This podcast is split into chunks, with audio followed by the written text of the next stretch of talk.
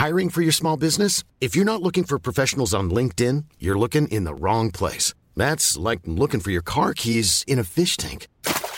LinkedIn helps you hire professionals you can't find anywhere else, even those who aren't actively searching for a new job but might be open to the perfect role. In a given month, over 70% of LinkedIn users don't even visit other leading job sites. So start looking in the right place. With LinkedIn, you can hire professionals like a professional. Post your free job on linkedin.com slash people today.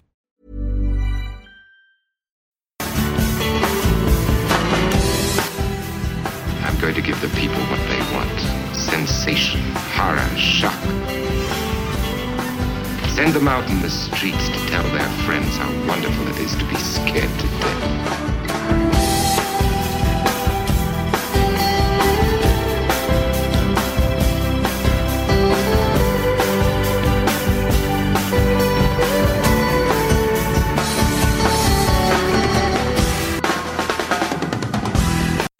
Välkommen till skräckfilmscirkeln och idag direkt från Patriks kök. Där vi ska ta oss an en djupdykning in ibland klassikernas klassiker som idag är kultfilmer. Senare så kommer vi åka in på äldreboendet och knacka på oss grannarna Elvis och John F Kennedy. Tillsammans fightas vi mot en hattbeklädd mumie som vill äta våra själar ur våra rektum. Vi ska se Baba Hotep med bland annat Bruce Campbell från 2002. Regisserad av Don Kaskarov. Sa jag det rätt? Cascarelli. Kaskarelli till och med. Anser du att du har rock i blodet? Alltid. Det är kultfilmer idag och du sa till mig innan här att det är ett lagom luddigt begrepp. Mycket. Alltså, eh, vi ska gå igenom, jag ska gå igenom lite senare vad, liksom försöka bena ut begreppet kultfilm. För det är, ibland kan filmer liksom, oh det här är nästa stora kultfilm. Och det kan vara lite vanskligt att slänga ut det. Men eh, så vitt jag först, förstått så ska jag lyckas få in det i typ tre olika kategorier över vad kult kultrullar är för någonting. Alldeles utmärkt. Men vad sägs om att börja med vad vi har sett sen sist? Jo du, Du kan få börja. jag började inte så jättemycket. Jag har fått, jag har ju student som jag är så är det ju sommaruppehåll nu. Så nu har jag fått ett, eh, i mitt sommarjobb. Så jag har varit på introduktion där. Vad blir du för något då? Jag är publikvärd på, på torget på stan. Så på torget? Ja just det, det går inte att vara inne i, eh, i, i ska säga, typ eh, teatern som du har varit innan då. Nej, eh, torget här i Eskilstuna är ju tanken att vi ska ha, det ska vara ett levande torg med musik och allt sånt där. Efter att man renoverade det, eller vad heter det? Restaurerade, byggde om det. Ja, byggde om skiten och satte dit en stor droppe. Jajamensan, Norden. Eh, jag ska väl sköta liksom ett ljudsystem är det väl sånt och sen bord och stolar. Det var inte så vansinnigt svettigt som jag trodde och så ska jag plocka skräp av mig. så, ja men det, det, jag är bara glad att jag fick något att göra. Men så Turistvärd. Det, turistvärd mer eller mindre. Så det var jag ska göra. Så jag har inte fått så jättemycket tittat men jag har sett två filmer i alla fall. Eh, och jag har sett Hellfest igen från 2018. Jag vet jag kan ha pratat om den förut. Men då pratar jag om den igen i sådana fall. Jag är ju en stor fan utav slasherfilmer och Hellfest var en sån som florerade runt lite på det när jag lyssnade på olika poddar som Hysteria Continues och Wakency Podcast tror jag nämnde Hellfest. För att det var en väldigt underhållande slasher i modern tappning. Eh, och det tyckte jag. Eh, för plotten är att det är som lagom till halloween. Det är tydligen en sån kringresande tivoli med skräcktema som heter Hellfest. Som har då kommit till stan och så följer vi en grupp på eh, ja, några college-ungdomar antar jag. Eh, eller om de går på universitet, lite osäkert. Som alla andra slasherfilmer. Ja, som alla andra slasherfilmer. Fast de här kändes som att de skulle vara den ålder. För vanligtvis så brukar det vara det 30-åringar som ska spela 16-åringar. Typ som Happy Birthday to Me då. Typ så. Men Ja men eh, och så går gruppen på det här tivolit och det är, det är ju ett skräcktema på tivolit och folk har masker på sig och skräms och det är kul. Men en av dem som är maskbeklädd är ju då en riktig mördare. Som, Dum, av, dum, dum. som av någon anledning har beslutat sig för att den här, just den här gruppen av ungdomar, de ska han göra slut på. Eh, den här funkade, för jag tyckte den var jättetrevlig. Eh, för att den lyckas där så många nyare slasherfilmer åtminstone från eh, Alltså med slashens revival med, med Scream Så fick vi lite den här olyckliga faktorn att eh, ungdomarna, vännerna som vi ska följa, de tilltänkta mordoffren var ju så osympatiska. Liksom, man kunde inte förstå varför är de vänner med varandra. Otrevliga, odrägliga människor. Eh, vilket liksom gav många av de här filmerna en cynisk touch. Eh, Det är då man sitter och säger bara men dö någon gång. Ja, och jag upplever det så guldåldern utav slasher, Halloween och de tidiga fredagen-filmerna, första terrorn på Elm Street. Det gillar jag ungdomarna. Alltså kidsen är trevliga, jag köper att de är vänner med varandra. Och jag hejar på dem, jag hejar inte på mördaren. Och det är så jag vill ha den. Och det här lyckades Hellfest med. För jag gillade verkligen den här gruppen ungdomar. Jag brydde mig om dem. Jag tyckte de var trevliga. Och ville inte se dem dö.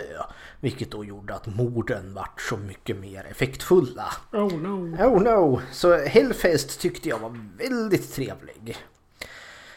Sen eh, andra filmer jag har sett såg jag dels för att det är en Bruce Campbell-film det också. Men sen lite dels det som händer i Amerika just nu med alla protester på grund av det här hemska mordet på, vad heter han nu, George Floyd.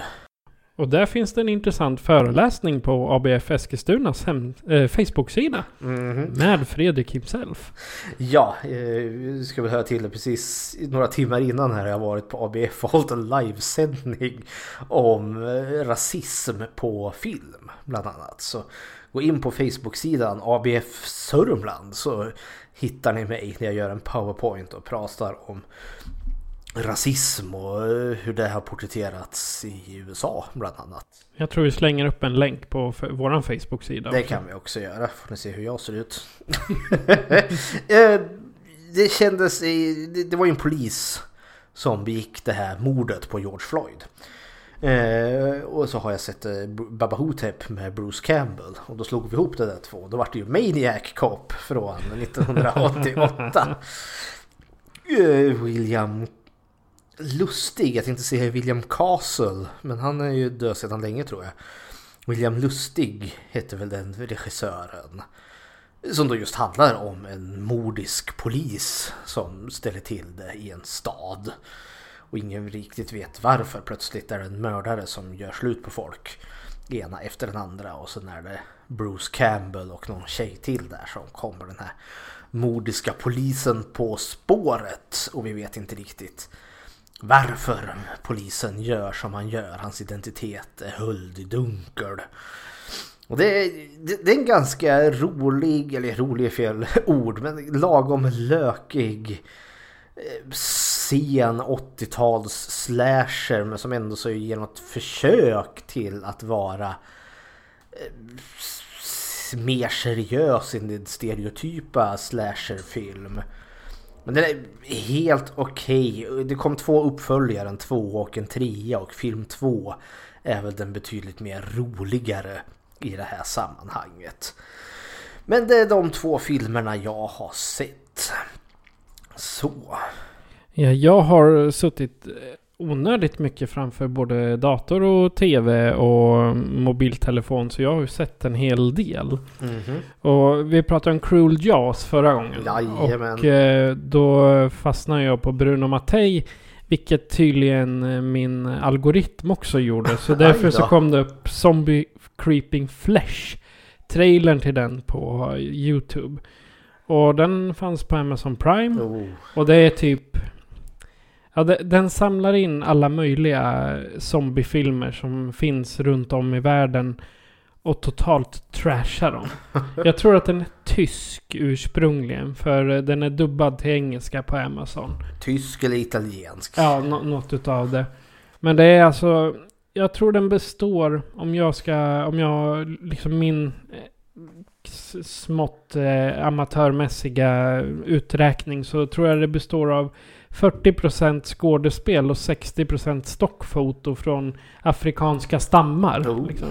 De hoppar och smörjer på lik och... eh, Ja, Alltså typ dokumentärmaterial? Ja, jag tror att det, att det är kö- inköpt sånt som de har Oh. använt för att det har blivit billigare. I stil med typ i Cruel Jaws att de samlar in från andra filmer och sen bara Ah. kapar. Och en del av det är ju direkt kopierat från exempelvis Dawn of the Dead, Oh. eh, Night of the Living Dead och Vad handlar den om då? Ja. Zombies som äter upp folk. Nej, men det är en grupp eh, soldater som åker till... Jag kommer inte ihåg om det är Afrika eller nå- någonstans tillsammans med två forskare. Mhm. Och de ska då om, på något sätt hitta varför människor kommer till liv där. Oj då. Och då hör det till att en av forskarna har umgåtts i de kretsarna i flera hundra år. Och, eller hundra år, flera år liksom i, i eh, forskningssyfte. Mhm. Men... Och allting utspelar sig på Papua Nya Guinea. Och om... Förmodligen så är det ett radioaktivt nedfall som har gjort att alla döda invånare blir köttätande monster. Så. Men som sagt, eh, det är väldigt lite skådespel och väldigt mycket stockfotos. och så här, man, man har tagit arkivbilder från typ stamliv. eh, Nakna kroppsmålade människor skuttar runt en pinne och, eller skriker mot en lövhög för att symbolisera en fallen kamrats lidande. Oj oj oj. Och det är med, i regel så brukar dåliga filmer vara... Jag tycker de är så dåliga att de är bra, men den här var bara så dålig för att den var skit. Så att eh, jag har eh, bara en sak att säga om den filmen. Billy, I want you to find the tallest skyscraper you can and throw yourself off, and then go fuck yourself! Åh Vanessa. Ja, Hon är fortfarande lika arg den här Vanessa. exakt. Hon är arg på sin regissör. Mhm. Ja, och sen eh, så har jag kollat på Night of the Living Dead. Ja. Och på eh, Amazon så hade de en restaurerad original, alltså den Mhm. svartvita. Original 1080. Och det tyckte jag var riktigt nice. Mm. Och det var länge sedan jag såg den så... eh, Ja, i, de, dels i svartvitt och dels i så pass bra kvalitet. För ofta nu när man tittar på streamingen så är de ju färglagda. Så de målade liksom. Och det, jag vill gärna se den svartvitt. Och den är way mycket bättre svartvitt. Mm. Och såklart så slutar den lika tragiskt varje gång med att hjälten blir skjuten i huvudet. Stackars Ben. Ja. Men det är vad jag tycker om Night of the Living Dead. Och sen som jag lovade förra gången. Så skulle jag ge... Har jag kollat färdigt på Lost. Äntligen får vi reda på slutet. Ja. Många, många har ju kritiserat slutet för att det bara... För att det är fel. Det är liksom inte rätt. Det, någonting stämde inte. Så kan det inte sluta. Men eh, saken är den att det här parallella universumet som man har sett hela tiden. Det är, I själva verket är det där de verkligen är. Okej. Där på ön är vad som har hänt. Och sen har man i det parallella universumet så börjar de leva. De lever som vanligt. Eh, Lock han är lärare. Linus är rektor. Mhm. Eh, Jack han är tillbaka på sjukhuset. Katons... Ja, jag vet inte vad hon gör. Hon gömmer sig undan rättvisan nå, nå, någonstans. Och Charlie lever och spelar i Drive Shaft. Och Bruno han lever och köper upp typ alla, alla restauranger han hittar. Men i sista avsnittet så har du inte sett Lost nu så håll för öronen. I och för sig, det finns på YouTube.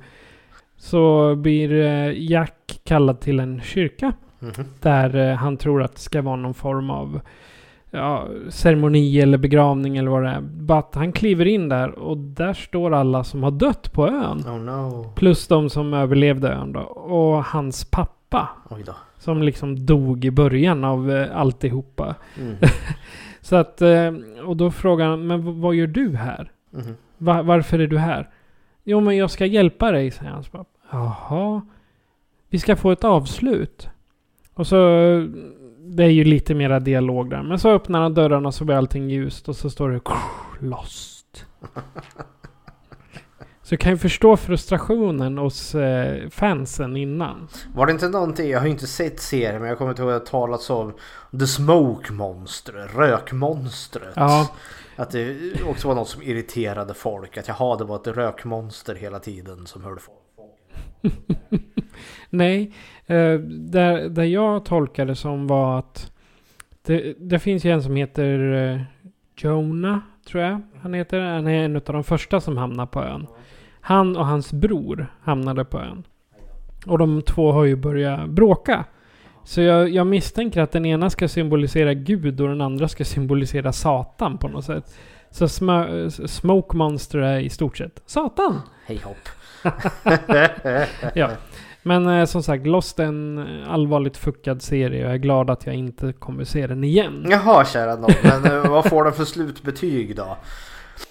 Om man, eh, om man skulle gå efter dagens betygssystem så ett B minus. B minus. Ja, den är inte dålig men den, det är slutet som gör att den liksom förlorar sin glans. Den håller inte hela vägen. Nej, den hade gärna fått... eh, Den, den kan sluta mystiskt. Mm. Men här slutar den ju för man, vet, man, man får liksom bekräftat att ja, ja, vi har vetat i tre säsonger att alla är döda.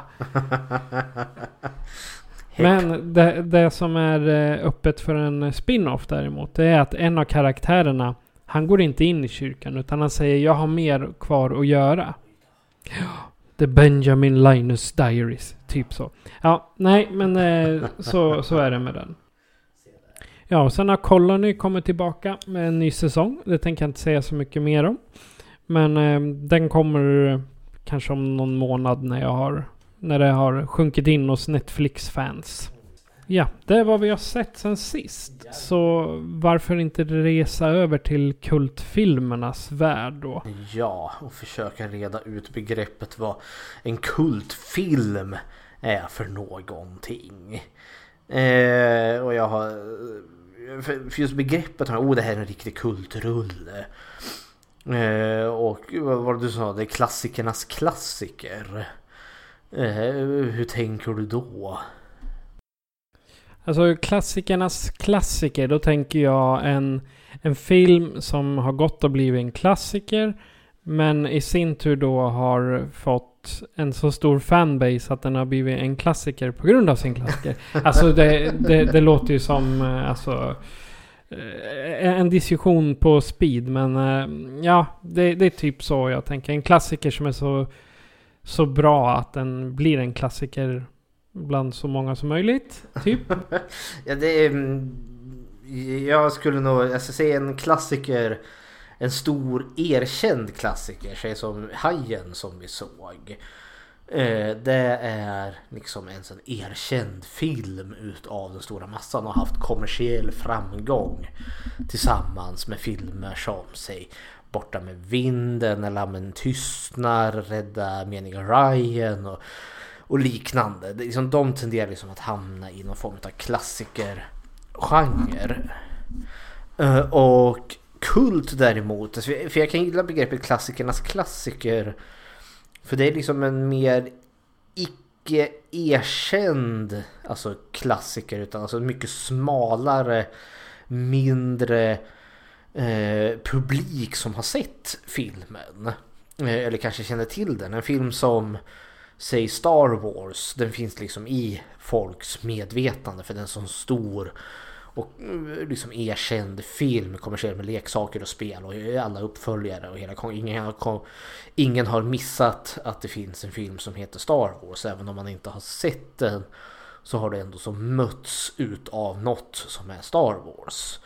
Medan en film som The Baba Hotep har säkerligen gått en väldigt stor massa förbi. Och då är det liksom kult och det är i regel sådana filmer som Baba Hotep som eh, de flesta faktiskt har missat men som har överlevt på något sätt. Som mer hamnar in under begreppet kultfilm. Och då ska jag gå lite bakåt i tid här. Alltså för själva begreppet kultfilm ordet det, liksom, det uppkom liksom på 70-talet. Och var då lite tätt förknippat med så kallade underground-filmer. Och vad menas med det då? Ja, för på 70-talet då hade ju liksom tekniken, möjligheten för att spela in film förändrats markant. Eh, man behövde inte gigantiska filmkameror som man behövde för Hollywoodfilmer utan det finns bärbara. Typ som VHS. Alltså du kopplar ja, in en VHS eller en Super 8-rulle. Super 8 typ. är ju mer, men alltså, ja men mer åt det hållet. Eh, du, du kan liksom redigera film på en mindre skala. Vilket gör då liksom att eh, mindre filmskapare, mer independent kan göra filmer. Och de kunde ju ta ut svängarna lite, kanske beröra begrepp som de här stora Paramount, Universal, Warner Bros, Disney inte skulle röra vid. Exempelvis eh, mer våldsamma filmer än vanligt. Filmer som kanske handlar om rasism, homosexualitet eh, och så vidare och så vidare. Och många gånger så var, eh, var det liksom att de filmerna fick ju dels drabbades av censur eller de var för kontroversiella. Eh, och då fick inte de visas på allmänna teatrar och då hamnade de liksom på underground teatrar, alltså mindre biografer eh, som visade dem i mer privata sammanhang. Och då kom liksom begreppet att kopplas till ordet kult till de här filmerna. Eh, och en sån film kanske kan nämnas som är lite All the Boys in the Band.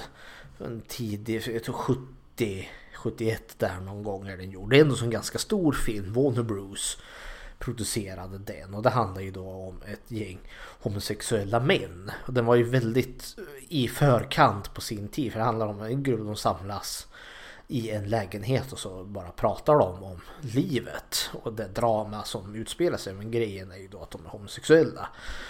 Och de, är, de är alltså uttalade homosexuella ja, de uttalade, i filmen då? Ja, och det finns liksom ingen hemlighet med det. Eh, Eh, och det var ju sån där att nej det, det slog kanske censuren lite ner på. Det visade sig inte i alla biosalonger. Och då i, i, i vissa städer där det är mer konservativt än det andra. Då fick den gå underground och då vart det lite mer kult.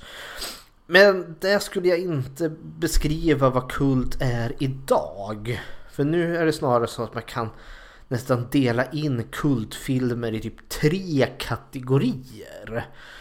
Eh, och då Kategori 1 då, som Babahotep faller in under, är då en mindre film eh, som inte har haft samma möjlighet att spridas så stort som säg Star Wars eller Avengers-filmerna. Eh, men kanske har florerat runt på några filmfestivaler och sådana saker. Men som får en hängiven fanbase som håller den filmen vid liv. Man, har, man gör kanske egna små festivaler på så här mindre biografer. Det gör fanart, det blir cosplay. Alltså filmen hålls vid liv utav sina fans.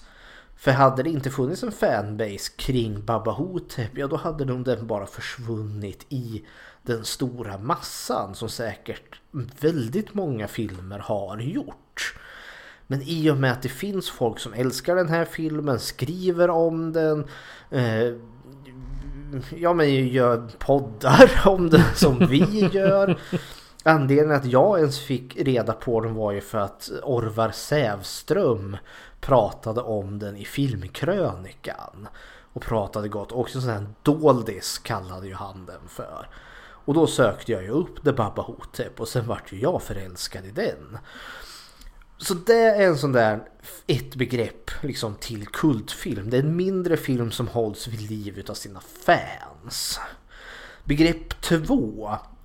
Det är en film som är så dålig så att den blir bra. Exempelvis din älskningsfavorit eh, Don't go into the woods alone. det, det är en liten hatkärlek. Det är hatkärlek. Men alltså det är en sån där erkänt dålig film som är så inkompetent gjord. Om man nu ska jämföra med, Bruno Mattei, Zombie Creeping Flesh eller Cruel Jaws.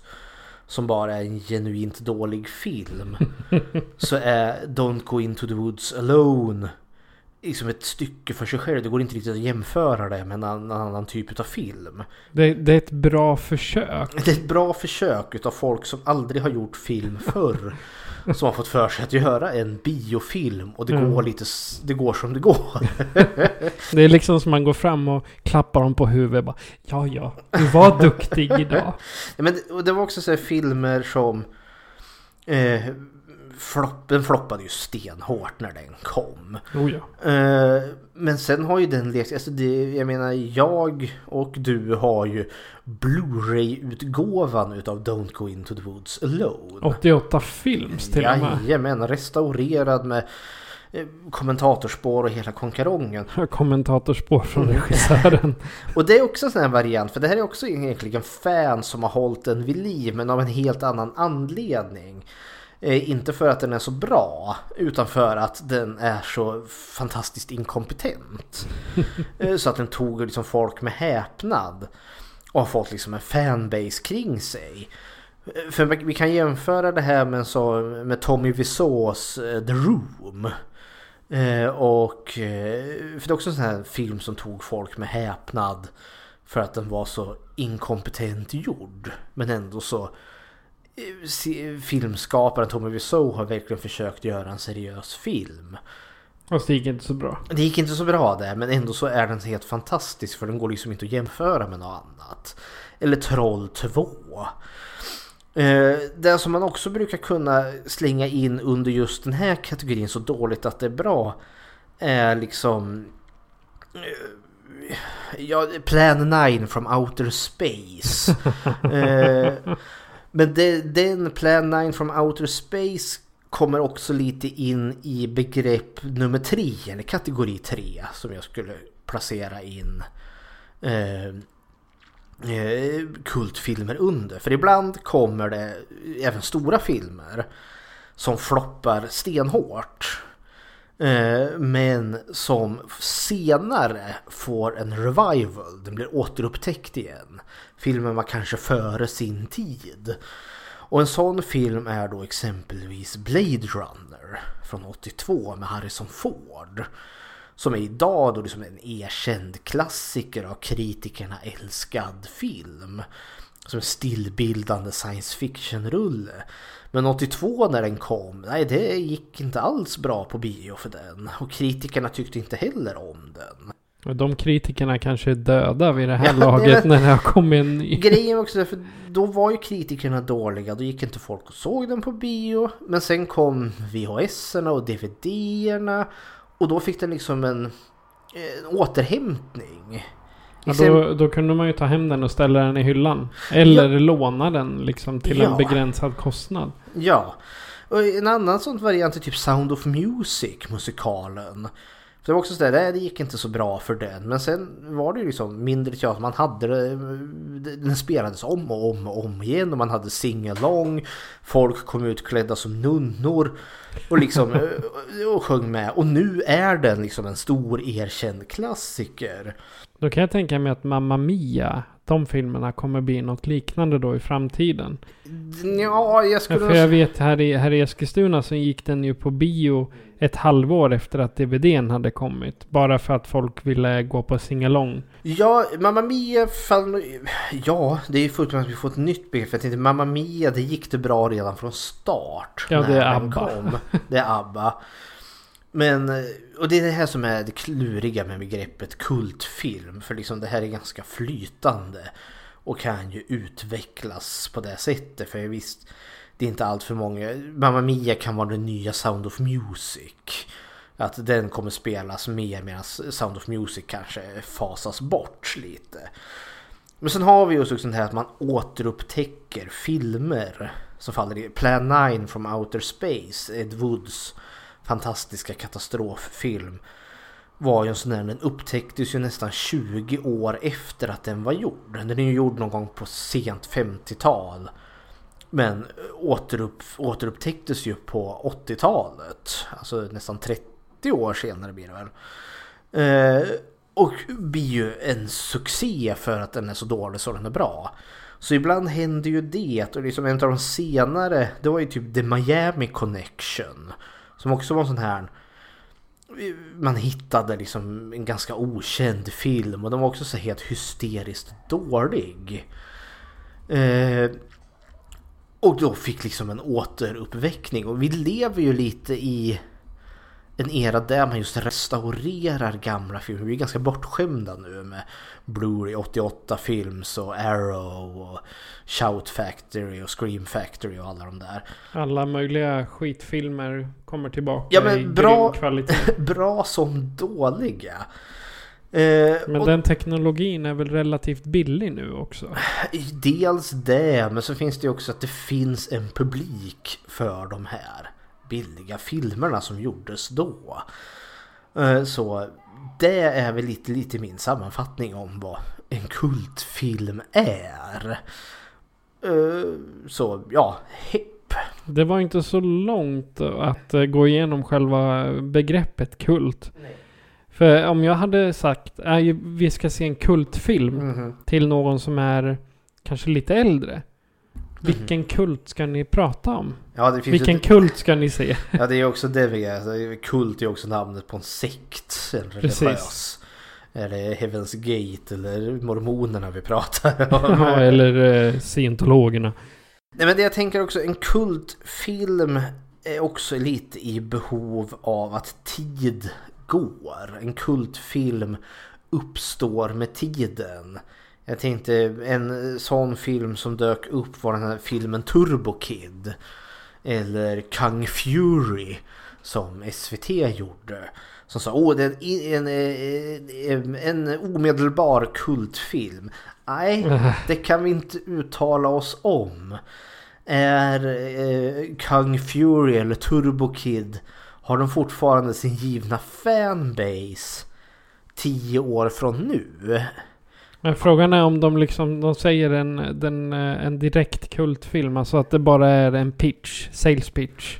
Säkert, men också det att man har ju också, när man ser de här kultfilmerna, ibland finns det ju liksom gemensamma trop som går igenom dem.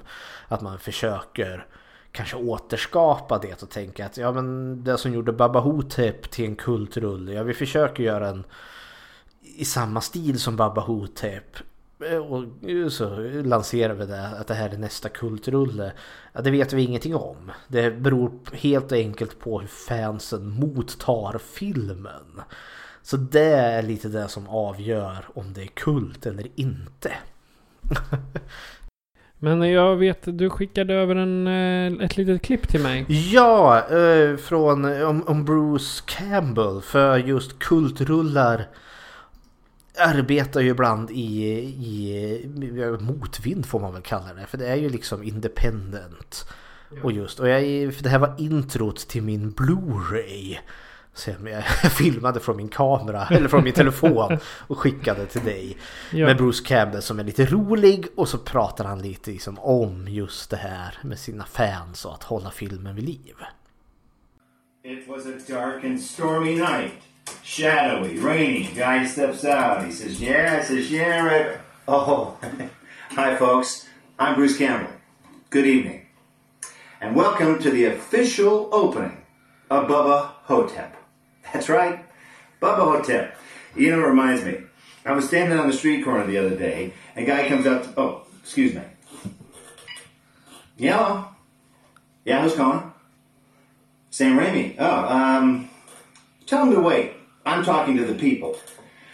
So anyway, wanted to tell you a little bit about Bubba Hotep. Uh, we've tried to get it distributed throughout the entire world, and well, here we are. We finally got it into about ten theaters. So hooray for us, and hooray for you for supporting the film and getting the word out. Those of you who worked on the street teams, thank you very much. It's very helpful because with a movie like Bubba Hotep, we don't really have any giant company that can help us out. It's basically you. So if you want to see this movie or have your friends see it, you'll you'll kind of have to help us distribute it. And maybe you guys will turn out being the best distributors of all. So on behalf of Don Coscarelli and myself, and Joe, uh, who wrote the thing? Joe Lansdale. That's right, Joe. Thanks very much. Very sorry I couldn't be here in person tonight. Uh, thanks to you, I'm still a working actor, so I hope you'll forgive me. So on behalf of Don Coscarelli, and Joe Lansdale, and myself, Thanks for coming tonight. Thank you very much.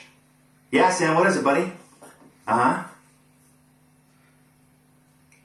Evil Dead 4. Oh my god, when? All right! Jag älskar det där Evil Dead 4. Och räkna, det beror på hur vi räknar remaken. För jag tänker än så länge har vi inte fått Evil Dead 4. Om inte tv-serien Ash vs. The Evil Dead räknas. är Bruce Campbell med i tv-serien? Ja, det är han. Ja, okej. Mm. Då så. Ja, Nej, men det, det är kanske också om man nu ska sammanfatta en kultfilm. En klassiker är det för att kritikerna har liksom erkänt den. Den är en erkänd film. Star Wars, erkänd film. Eh, med, eh, framförd av de stora bolagen. En kultfilm är något som fansen håller vid liv. Det är liksom du och jag. Vi liksom håller filmen vid liv med att vi återvänder till den och ger våra pengar till att köpa filmen och sådana saker. Det är väl det som kanske är den stora skillnaden mellan en klassiker och en kultfilm. Jag tror Bruce Campbell hjälpte oss där med att, sätta, sätta ton till vad just kult innebär. Och då inte sektliknande utan rent filmmässigt. Har du någon riktig favorit som du skulle kalla vara en kultklassiker?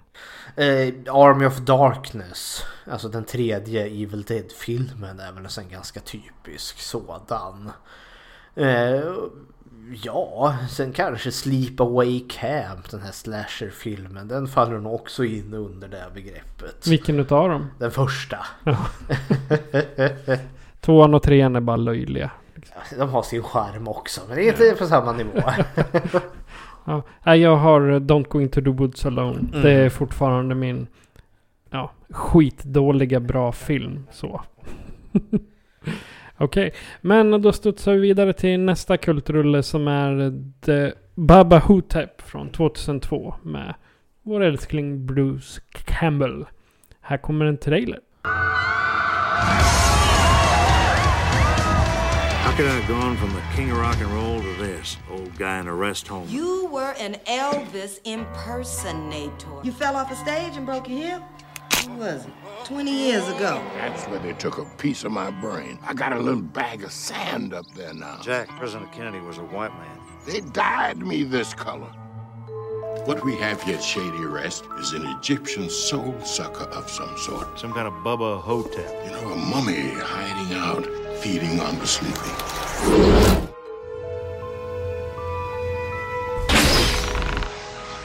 He can just keep on feeding unless he's finally destroyed.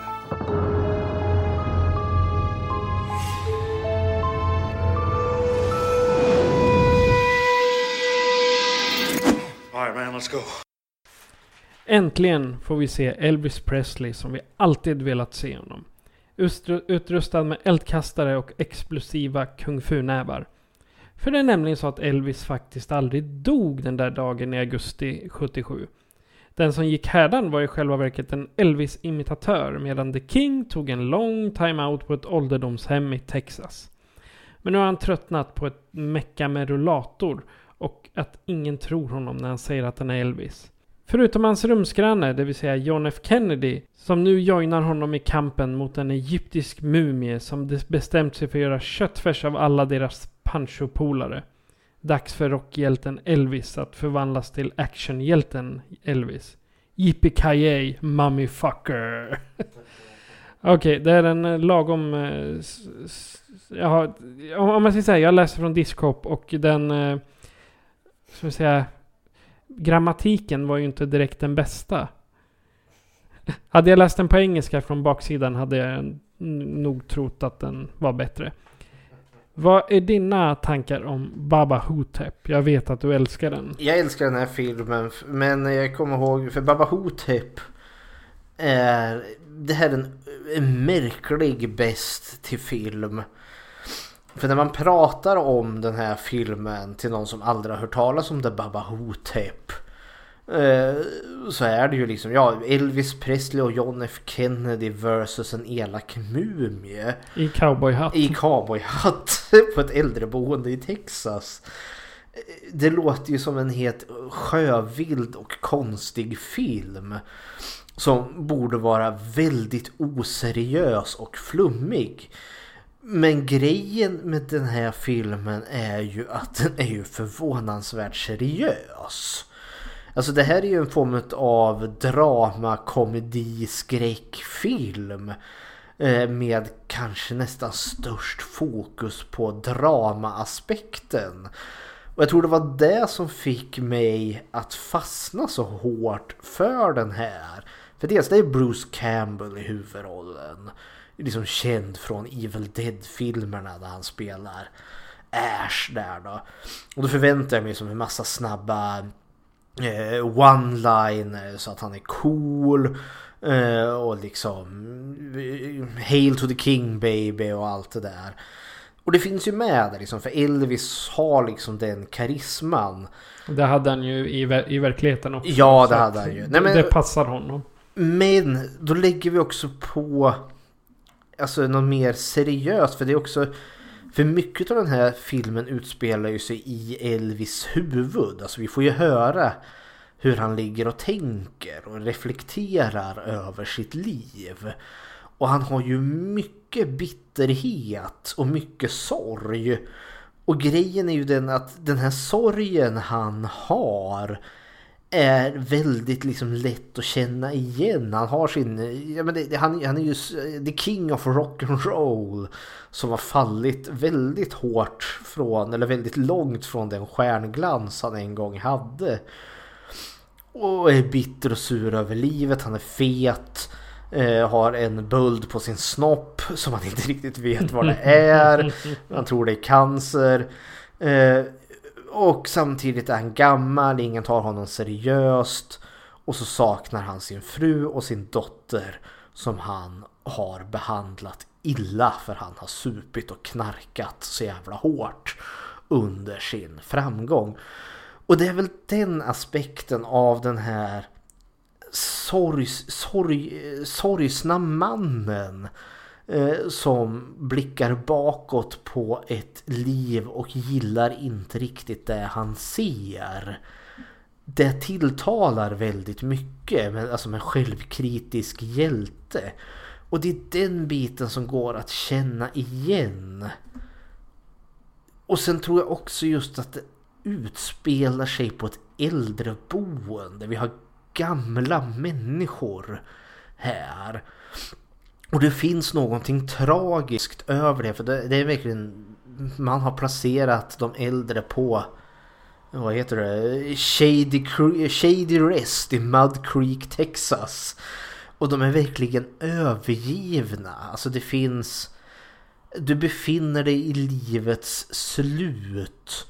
Och du, allt du har är den här ganska torftiga, tomma tillvaron som är Shady Rest där. Och sakta men säkert sugs livsgnistan ur dig tills du dör. Och det är ju det allvarliga som är så lätt att ta till sig.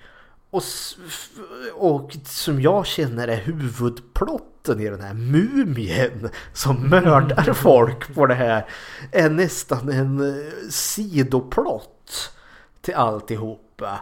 Men också det som gör den här extra lilla gnistan till det här så att det inte bara är det här seriösa drama om ångest på ett äldreboende. Utan så får vi ju det här hysteriskt roliga äventyret mot eh, ja, Elvis Presley versus den hemska mumien.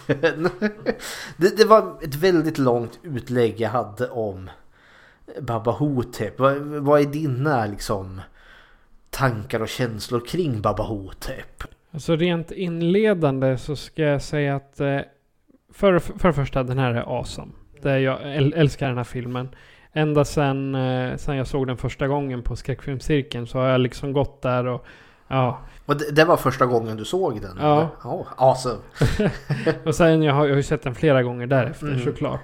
Men eh, vad jag har tänkt när jag har tittat på den så här eh, de, de senaste två, tre gångerna är att egentligen så gör de ingenting ovanligt de där. Och mumien får egentligen symbolisera deras, deras upplevelser runt om. För jag Mhm. menar, jag- det är väl två eller tre som dör.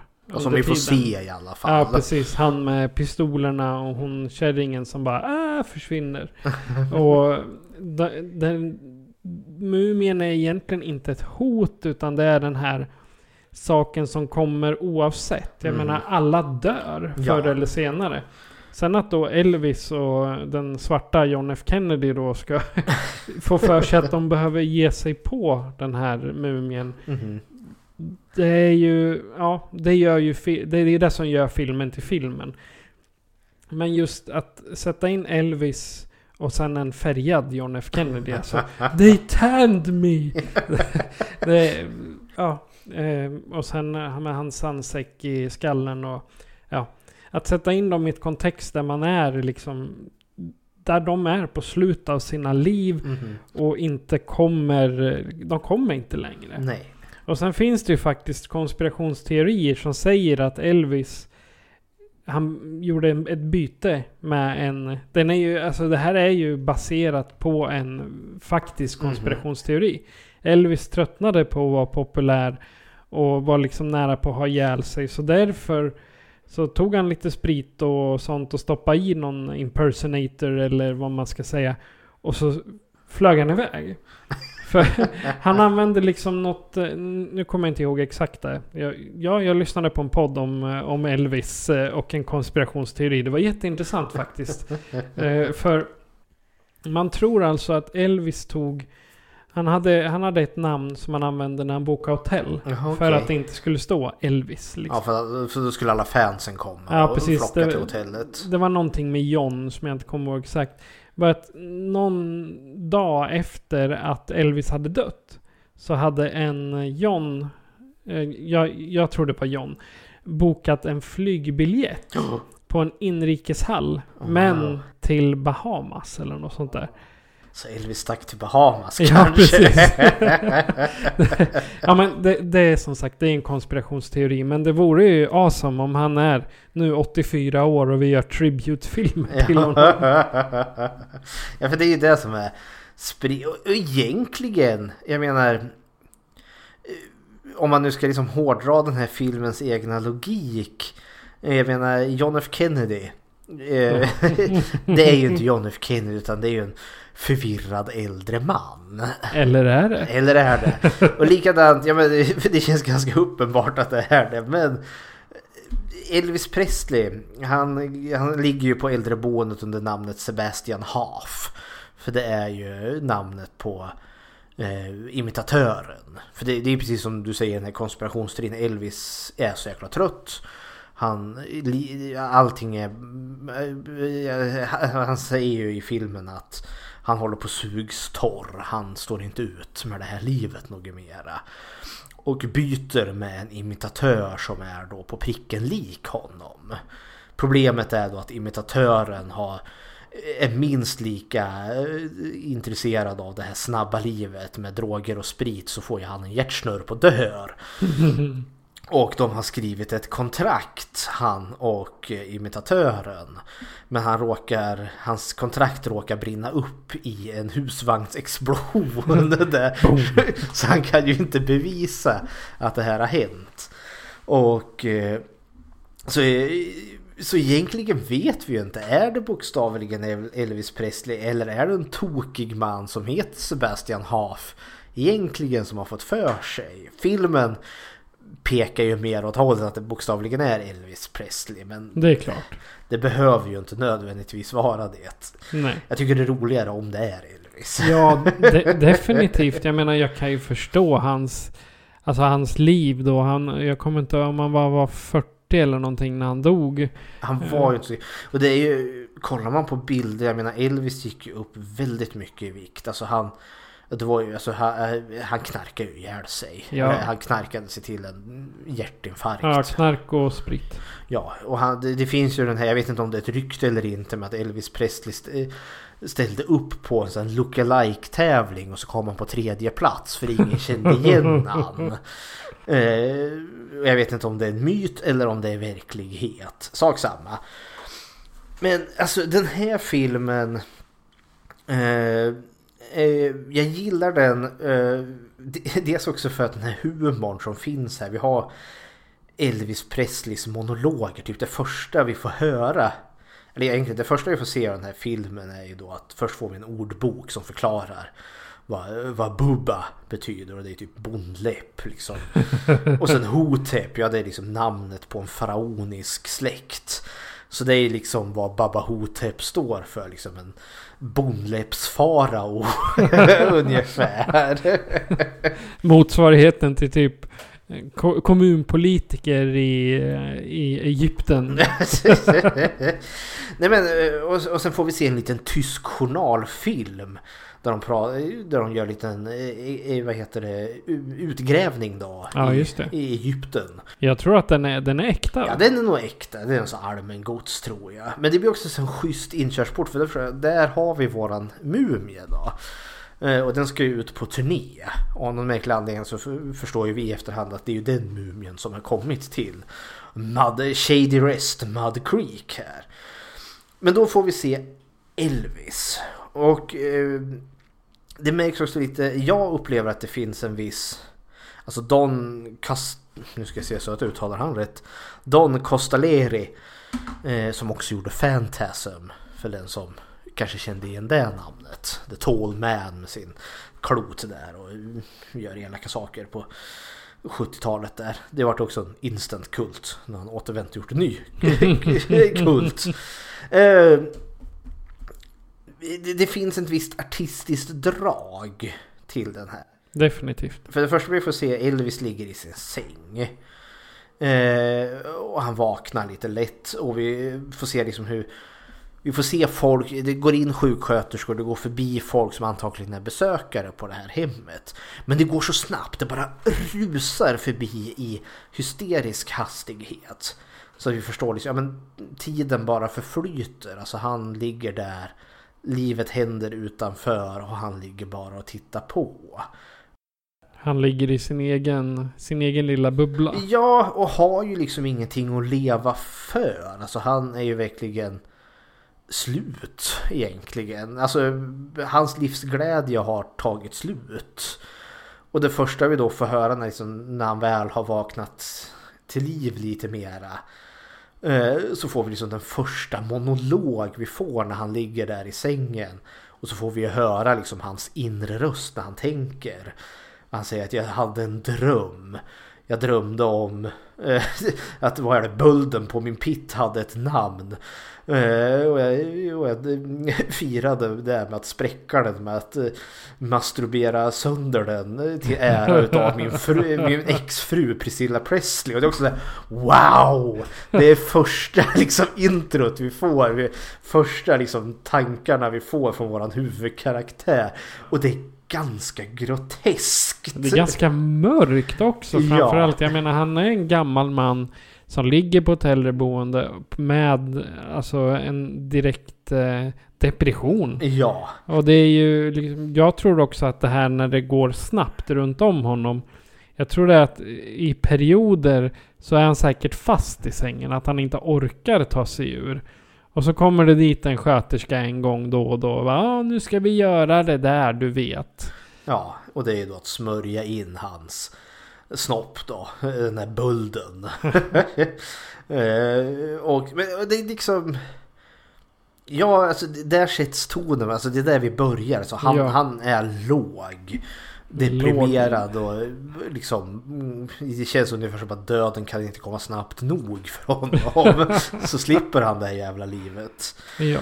Men ändå så finns det ju något form för han är liksom, man förstår ju liksom att eh, han, han är ju lite, han är lite vass i sin i, sin, eh, i sitt språkbruk. Det talar ju för lite livsgnusta där, där ändå för att han, han är sur på livet. Varför, fan, varför blev det så här? Men han är väl också en av de få på det där hemmet som är alltså, klar i huvudet. Ja, Eller klar, klar och klar. Men i alla fall enligt filmen. Men majoriteten av de där verkar ju vara dementa eller Ja. ja. liksom har ramlat, ramlat ner bakom vagnen igen. Så här, som, ja jag, det är för Elvis är väl den enda då som faktiskt mentalt är med i matchen. ja, det verkar så. Jag menar John F Kennedy är ju bra förvirrad. Men eh, tillräckligt med för att kunna liksom tänka och planera. Men så har vi ju andra karaktärer som, ja du nämnde han med pistolen. Nu ska Ja. vi se, han har ju ett namn. Ska vi se, Kimosabe kallas han. Okej. Och han verkar ju ha totalt försvunnit in i någon form av. Westernfilm. Ja men dels det, men det känns också som att det porträtterar de ju någon form av demens som har slukat honom. Och det, det finns ju också den här liksom sorgen, för det, det, det får vi se lite senare i filmen där vi får se Kimo Sabe för första. För han sitter där, han har en cowboyhatt och så två leksakspistoler med knallpulver i. Och så har han typ som en Zorro-mask eller något sånt där på Men han har liksom gått in i en bubbla där han tror att han lever i en westernfilm. Ja, och jag tänker liksom att det, det känns ganska trovärdigt. Liksom. Du, du, man, man kan ju ibland tala om att du går bakåt i din utveckling. Liksom äldre dementa, liksom, de blir som barn på nytt. Och då tänker jag, men det är enklast liksom att han får vara i sin västernvärld för det är där han funkar. Men Elvis säger också det vi får höra i monologen, det där är Kimosabi, Ja, för några år sedan, Eh, Kimosabi, är en vän till mig. För några år sedan så satt vi och spelade kort tillsammans. Idag vet han inte vem jag är. Och det finns ju också den här sorgen, liksom, hotet om demenssjukdomen, Alzheimer. Det är inte bara att du kanske dör utan också ditt eget jag kan försvinna. Eh, och det får ju Kimosabe lite representera. Och det vet, alltså det har man ju sett. Det, jag tror alla har en bekant Ja. eller en släkting eller något som sakta men säkert liksom försvinner bort i det där töcknet av demensen och Alzheimers och... Så, så det är ju lite, och det, det är det liksom som är det här allvaret i den här. Och så är, vi- ser vi ju det ur den här bittra men ändå så mentalt friska Elvis Presley. Men nu ska vi se. Vi har ju trots allt, det finns en mumie. Eh, första gången vi får se våra nämnda mumie i action är ju, du nämnde ju hon elaka kärringen. Ja. För hon kommer. Och det här tycker jag också är lite kul för man förstår att det här är lite av en Alltså det är en lågbudgetfilm med amatörskådespelare. Och jag tycker det är lite kul för vi får se den här lilla tanten. Det går runt en liten tant i de här bruna, fula, långa korridorerna. Och så går hon fram. Eh, hon, hon, hon tultar runt där. Och så kommer hon fram till en annan kvinna som ligger i en järnlunga. Stor liksom så apparatur som hon ligger i. Stjäl hennes glasögon. Ja! Första gången, det, det, det är lite lurigt för hon går fram där oh, så klappar hon lilla tanten på håret. Där. Och så tar hon glasögonen och liksom lyfter upp dem mot ljuset ungefär som att hon ska se om de är smutsiga eller inte. Så plockar de på sig dem och sticker iväg. Så, jaha, jaha, så där. Och sen hittar hon choklad hos någon annan som hon också stjäl. Och sen ser vi hon sitter på rummet där och mm, mumsar i sig. Men så hör hon någonting som låter. Och så ser man en liten knöl under täcket som rör på sig. Och hon tror liksom att det är en kackerlacka. Eh, och ska schasa bort den. Men det är ju inte en kackerlacka utan det är ju en skarabé. Skarabé. En skarabé. En jättes- Ja, det är styrt från skalbagge då. Ja, en större sak som liksom, det brukar liksom vara lite tätt förknippat med mumier.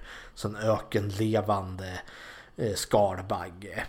Eh, och den biter ju henne i handen. Hon ramlar ner från sängen och försöker liksom brottas lite med den där. Eh, och då dyker han ju upp, mumien. Vi får liksom se hur han reser sig. Vi får se en lite lätt bakifrån. Och tanten liksom skriker i fasa. Eh, och sen är vi tillbaka till Elvis där direkt. För jag, jag skrev upp det här för jag tyckte det här var en ganska effektfull scen. Eh, är det dröm eller inte? För han vaknar ju upp. Och så ser han ju den här lilla tanten i sin rosa morgonrock och det här. Jag vet inte om hon har papiljotter eller någon nattmössa på sig. Hon bokstavligen ligger ner och håller i dörrkarmen. Och säger Help me. Alltså lite tyst. Och det, det är en sån udda att se. En gammal människa som ligger vid sidan och tittar in och håller i dörrkarmen och sen försvinner hon ju bara som att någonting hastigt rycker bort henne. Eh, och jag vart lite så här. Hände det där? Låg hon bokstavligen där utanför? Och, han, han, och han, Elvis han precis se henne innan mumien drog iväg henne. Eller är det någon form av mental dröm att han får, att han ser någonting? För det känns ju lite senare att Elvis, senare i filmen så verkar ju han få någon form av mental kontakt med mumien.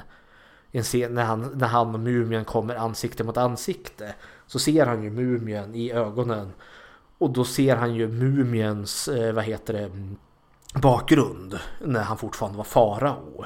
Att det finns någon mental connection. Så då undrar jag, eh, det var min tanke där, antingen ligger hon bokstavligen där eller så ser han något som inte finns där egentligen för att han har någon mental mm, connection med mumien. Var det något du tänkte och reflekterade över eller är det bara jag som drar för stora svängar nej, här? Nej, alltså jag, du är något på spåren mot vad jag tänkte. Alltså, I hela filmen har jag sett... Jag har inte sett mumien som en mumie. Utan Mhm. jag har mera sett den som att döden som kommer och hämtar... eh, hämtar dem där. För jag menar, efter varje gång mumien har attackerat så då kommer de ju där två klantiga begravningsentreprenörerna Ja. och släpar ut dem. Bara, Helvete vi tappar henne! In med i bilen fort som fan! Och jag menar, de, de symboliserar liksom att ja men nu dog hon. Men om mumien det är en soulsucker liksom. Ja, han, frågan är ju då. Är det en bra soulsucker eller är det att den suger själarna av, av en negativ bemärkelse? Ja men det, han blir ju negativ på det sättet att folk dör ju som ett Ja. resultat av att han stjäl ju själen. Något jag har tänkt, alltså vi, vi har tre män. Vi har Elvis, vi har, Mu, eh, vi har Elvis, vi har John F Kennedy, vi har Mumien. Elvis var kungen av rock'n'roll, John F Kennedy var presidenten över Amerika, Mumien var en gång en farao. Alla de här tre representerar något form av ledarskap. Även om nu John F Kennedy har ju aldrig varit president för han är en tokig man. Men de representerar ju också Alltså de är ju väldigt långt ifrån sina glansdagar. Alltså mumien är ju också, alltså, han, är, en gång i tiden styrde han Egypten. Nu är han liksom ett, ett torrt lik som håller sig vid liv genom att suga själen ur rumpan på gamlingar på ett äldreboende någonstans i Texas. Så jag tänker det hänger ihop. Vi har liksom storheter som har fallit väldigt långt och nu är liksom bortglömda och befinner sig på botten. Ja, det, jag, jag, jag, jag hade det i, i huvudet att det var stora män som liksom var försvunna. Men jag tänkte inte så som du sa att det var liksom tre kungar typ. Ja. Eller tre väldigt populära människor. Det, det, det tänkte inte jag på. Men jag tänkte det att de, är, de har varit högt upp på stegen och nu så liksom sakta men säkert tynar de bort. Ja. Både på popularitetsstegen och själva alltså livsstegen om man, om man säger så. Och en, st- en stor skillnad också är att John F Kennedy och Elvis Alltså de är ju John F Kennedy säger ju det vid ett tillfälle de sitter och pratar att vi, vi sitter ju på det här äldreboendet och väntar på döden. Och menar Elvis är ju också ganska bitter och eh, trött på livet så han väntar ju också på döden fast inte mer uttalat. Nej. Mumien däremot vill ju förlänga sitt liv i och med att suga i sig själarna från de här folket.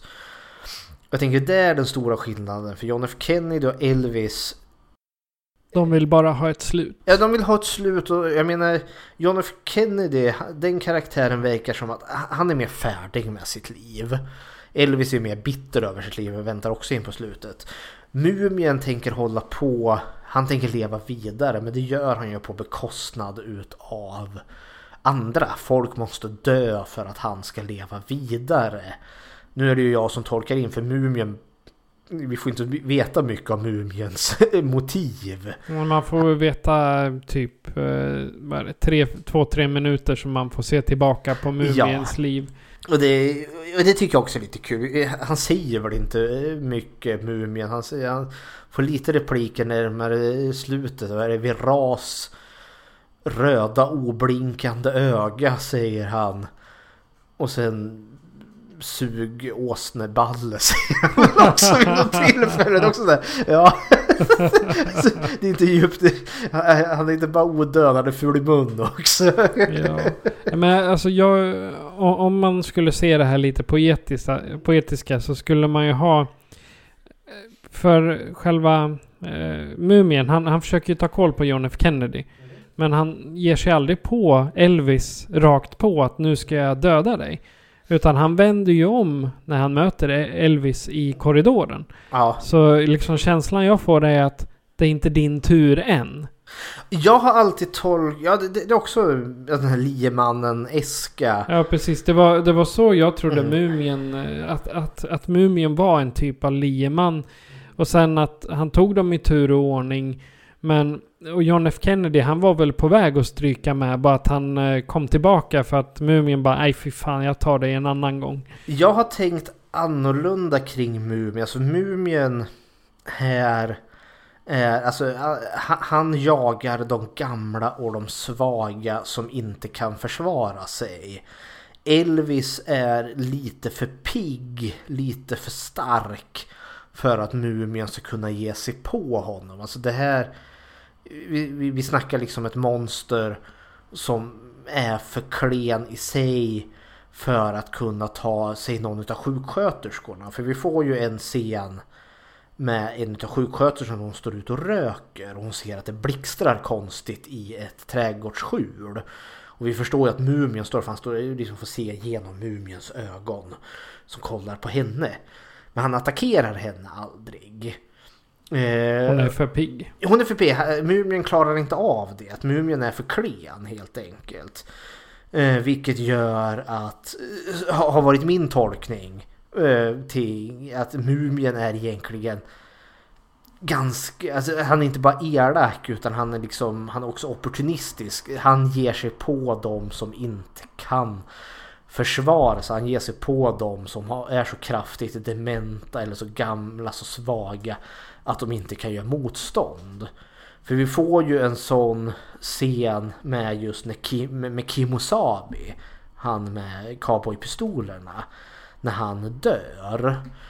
Eh, för vi får se, han ligger där och sover så får vi se att någonting dyker ner på hans sänggranne, Kimosabis sänggranne. Och då drar ju han sina leksakspistoler och börjar skjuta mot mumien. Eh, och då sticker ju mumien iväg. Eh, och sen följer ju Kimosabe efter honom. Och skriker 'Fuck you! Fuck you!' Medan mumien liksom hasar långsamt iväg. Och sen får ju Kimosabe en hjärtinfarkt och dör där. Så frågan är om mumien tar hans själ? Eller om han bara dör? Ja, det var varianter. Jag tycker den här gången, jag, jag har alltid tolkat att han blir så exalterad. Och, och egentligen dör han ju en hjältedöd. Han försvarar ju faktiskt sin sänggranne där. Annars hade sänggrannen dött på grund av mumien. Eh, men den här gången jag såg så tyckte jag också att filmen hintar lite att, att mumien eventuellt dödade Kimo Sabe med hjälp av magisk kraft på något vis och vänster. Att liksom han stannade hjärtat på Kimo Sabe. Men ja, sak samma. Och det tyckte jag också det är inte så många som dör i den här filmen som vi får se. Det är gamla tanten, det är Kimosabi och sen Elvis Presleys sänggranne i början där. Eh, Bull tror jag han heter. Eller karaktären heter. Och varje gång någon dör så tar man döden på ganska stort allvar. Alltså det, det är ingen liksom skämtscen när Kimosabi får sin hjärtinfarkt. Och det är faller... ganska dramatisk musik också. Ja, och det blir ganska allvar för John F Kennedy och Elvis Presley står där i korridoren och ser Kimosabi falla ihop. Och sen kommer då sjuksköterskorna och läkarna och de har ju inte sett Mumien för Mumien är ju borta då. Och musiken går in med lite mer allvarlig och vi märker på sjuksköterskorna, det här har de liksom gjort förut och de liksom går ner liksom lite sky, ja så här ska vi göra, gå ner och göra lite hjärtkompressioner. Nej han är död, vi klockar här nu och skriver ner det. Det blir lite systematiskt lite kliniskt. Det är inte första gången det, det är händer. inte första gången och det, ja nu var väl det klart. Och jag tänker också just eller jag är för Elvis Presley och John F Kennedy står ju och ser allt det här med Kim och Sabi när han ligger där och tänker liksom att ja nästa gång är det kanske deras tur. Alltså de är ju så nära slutet utav sina liv. Och det är det som jag tycker den här filmen är så fantastisk som får mig att tänka och känna så i en film där John F Kennedy och Elvis Presley slåss mot en mumie i cowboykläder. det borde inte vara så här seriöst. mm. uh, jag, jag har tittat lite på, på, inte Wikipedia men IMDB så finns det en, en punkt som säger innan Bruce Campbell accepterade rollen av Elvis så frågade han regissören Kommer du visa min kuk? Ja. Just det, han ville, det var det enda han var orolig för. Kommer de visa den här snoppen med, med bulden på? Men nej, det kommer de inte göra. Tydligen så är det någon Baba Nosferatu, Curse of the She-Vampire. Ja. Också något som har varit i planeringsstadie för flera Fil år.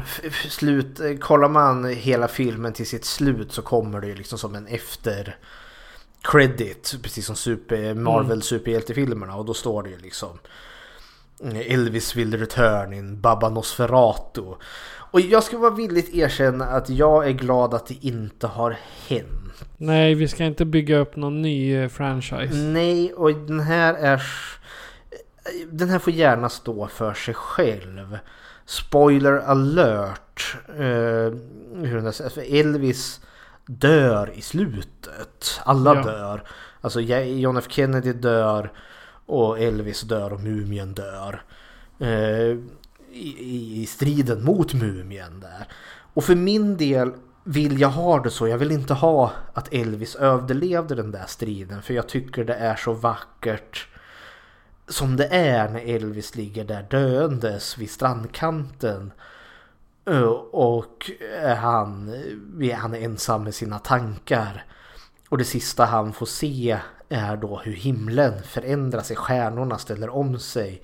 Och skriver i, i himlen i hieroglyfer att allt är väl. Och Elvis får frid och säger thank you, thank you very much. Och sen dör han. Och jag tycker det är så vackert. Alltså det låter makabert men jag blir nästan lite rörd varje gång och får lite gåshud och tycker men det blir ett fint slut. Ja det blir ett slut också så mm. det är där det inte ens är öppet för en möjlig spin-off eller... Ja, det borde inte man vara. slipper den här förbannade prequelen som kanske eventuellt kommer. Och visst, det går för att sätta livet. De, de kanske hittade honom där vid strandkanten och de plåstrade om honom. Och körde lite elchock så kan de få liv i honom. Men nej, jag vill inte ha det. Nej, jag vill det, inte det ha räcker. den filmen. vi, vill inte ha, vi vill inte ha mer Elvis. Nej, för jag tror det, det här är lite en blixt från klar himmel. Och jag tror inte de kan fånga essensen. För är det liksom Baba Nosferatu, det låter mer att det måste bli medvetet campy, medvetet lökigt. Och det här låter ju som en enormt lökig film, Elvis vs en mumie. Men som lyckas med det här helt otroliga att den inte är lökig. Så. Eh, jag vill återvända lite i början. Eh, Elvis sänggranne dör ju i början. Ja, jag, har, jag har faktiskt... eh, Det var exakt vad min nästa punkt Jaha! skulle vara. när hans, eh, när han, han- hans dotter kommer tillbaka. Ja. Hon eh, Heidi Marnoue som spelar den. Mhm. Hon är känd från bland annat Phantasm 3. Oh, se där. 4 menar jag. Jaha. Oblivion. Han åter, återanvänder sina skådisar. Ja, precis. Det är trevligt av han. Jo, så är det ju, för han... jag- har tolkat det som att Bull, som den karaktären heter, dör som en konsekvens. Och Mumien har varit på honom, tänker jag. Ja, helt klart. Och nu dör han som en konsekvens. Mum- Mumien har sugit själen ur han och han verkar som att han får något form av anfall. Och skakar våldsamt till. Och det är också så här, han sträcker sig över till Elvis och Elvis sträcker sin hand mot honom. Och det känns som att han försöker säga något och sen tar det bara slut för honom. Och det är också sådär, ja så dog han i sin ensamhet. Eller ja, Elvis var ju där. Men så kommer hans dotter och hon har inget intresse alls. För att se, hon plockar upp, dels är det foton och så tar hon fram ett Purple Heart. Ja, Purpurhjärtat. Ja, och det har jag förstått, det, det får väl soldater som har blivit sårade i strid. Alltså som har gjort något hjältemodigt också. Sårade och hjältemodigt. Så han var ju veteran. Ja, Han var veteran och det är ganska viktigt i Amerika. Alltså veteraner har jag förstått. Vi, vi har ju inte riktigt alltså, samma militärkultur här i Sverige som amerikaner har. Nej. Men det blir en stor, för hon går ju liksom, håller de där grejerna och så går hon bara fram till soptunnan och slänger det. Ja. Pang! Ner med skiten bara. För hon, hon, hon har inget intresse. Hennes pappa är död nu och hon ska städa upp det sista som finns av honom. Så hon kan få ta sig därifrån. Och det är också lite sorgligt att se för Elvis blir lite arg på henne där. Tyvärr så är det ju så i verkligheten också. Tar det från en som har jobbat med det Ja, i flera jo. år. Det är ju... Det är för my- man vet inte vad, hur mycket jobb det är förrän en släkting dör och man ska ta hand om allt. Sen hur man eh, tar hand om det, det är en sak.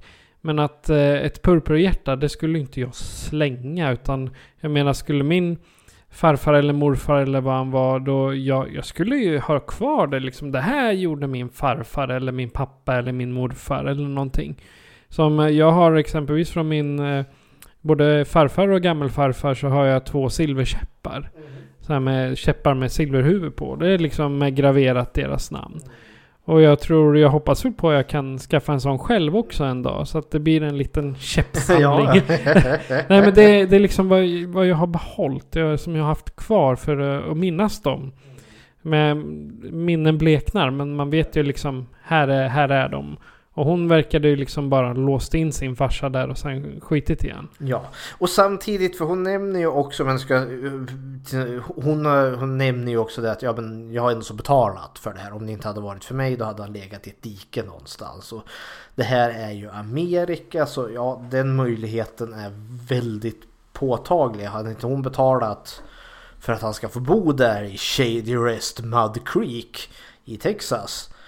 Ja, då, hade han varit hemlöst och dött på gatan.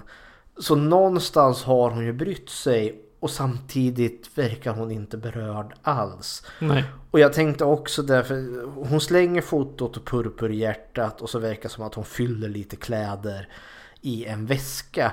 Och det slog mig, det är allt. Det är allt han lämnade efter sig. Det var ett liv och det fick plats i en liten bag och det som inte fick plats i en bag det slängde vi i en soptunna. Ja, Det eller kän- skänkte. Eller skänkte. Och det kändes också så här, ja är det det som blir kvar utav ett liv? Och det är det jag tänker liksom är speglingen utav Elvis Presley. För han var på sin storhet och nu är han liksom på botten och är snart bortglömd. Och, eh, och det är ju det som blir resningen för han i slutet där så får han ju sin när han tänker vad fan har jag kvar egentligen? Eh, det enda jag har är det här jävla Shady Creek.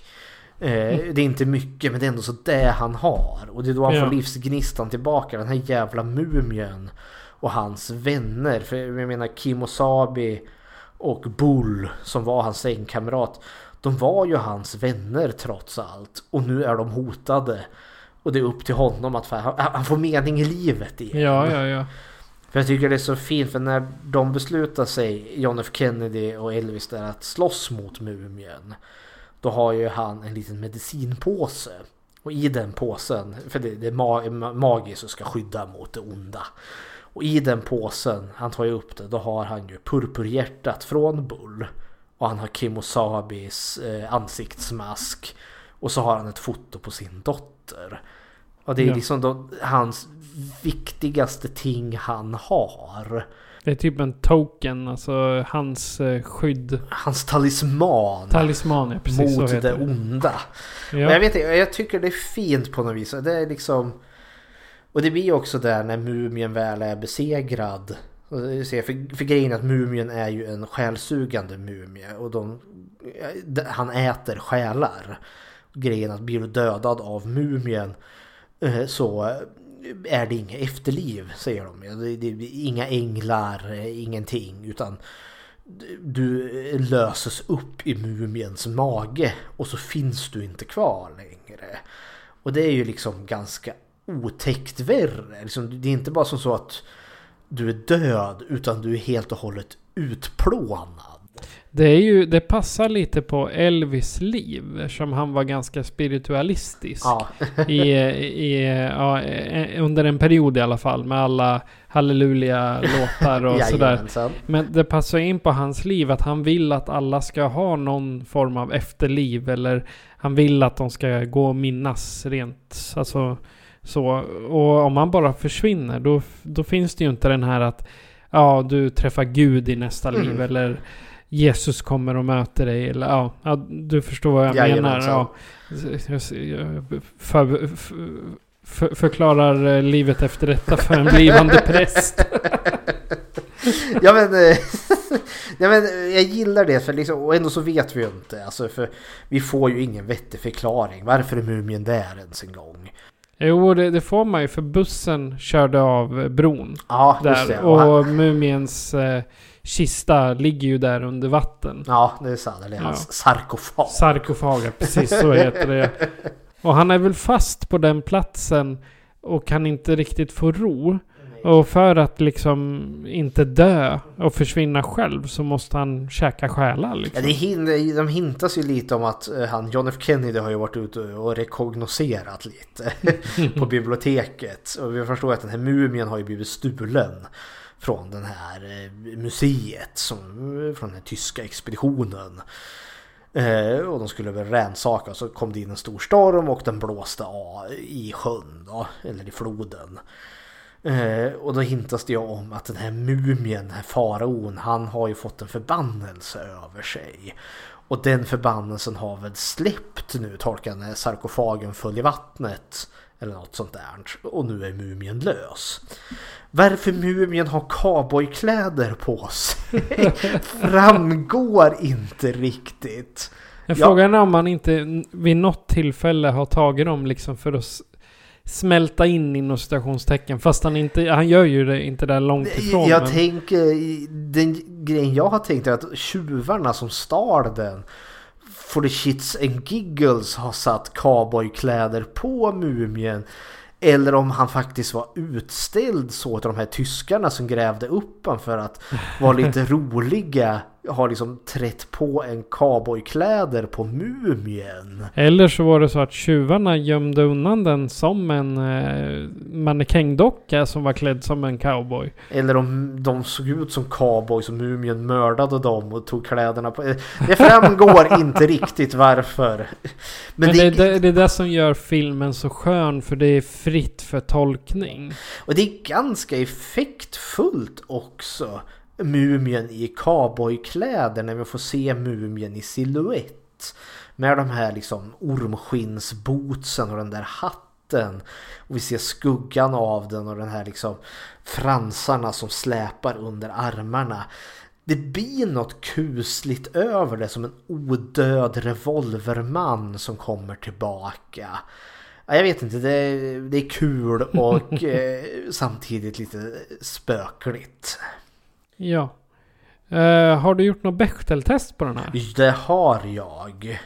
Eh, och eh, Bechteltestet det är de här tre frågorna över kvinnlig representation i film.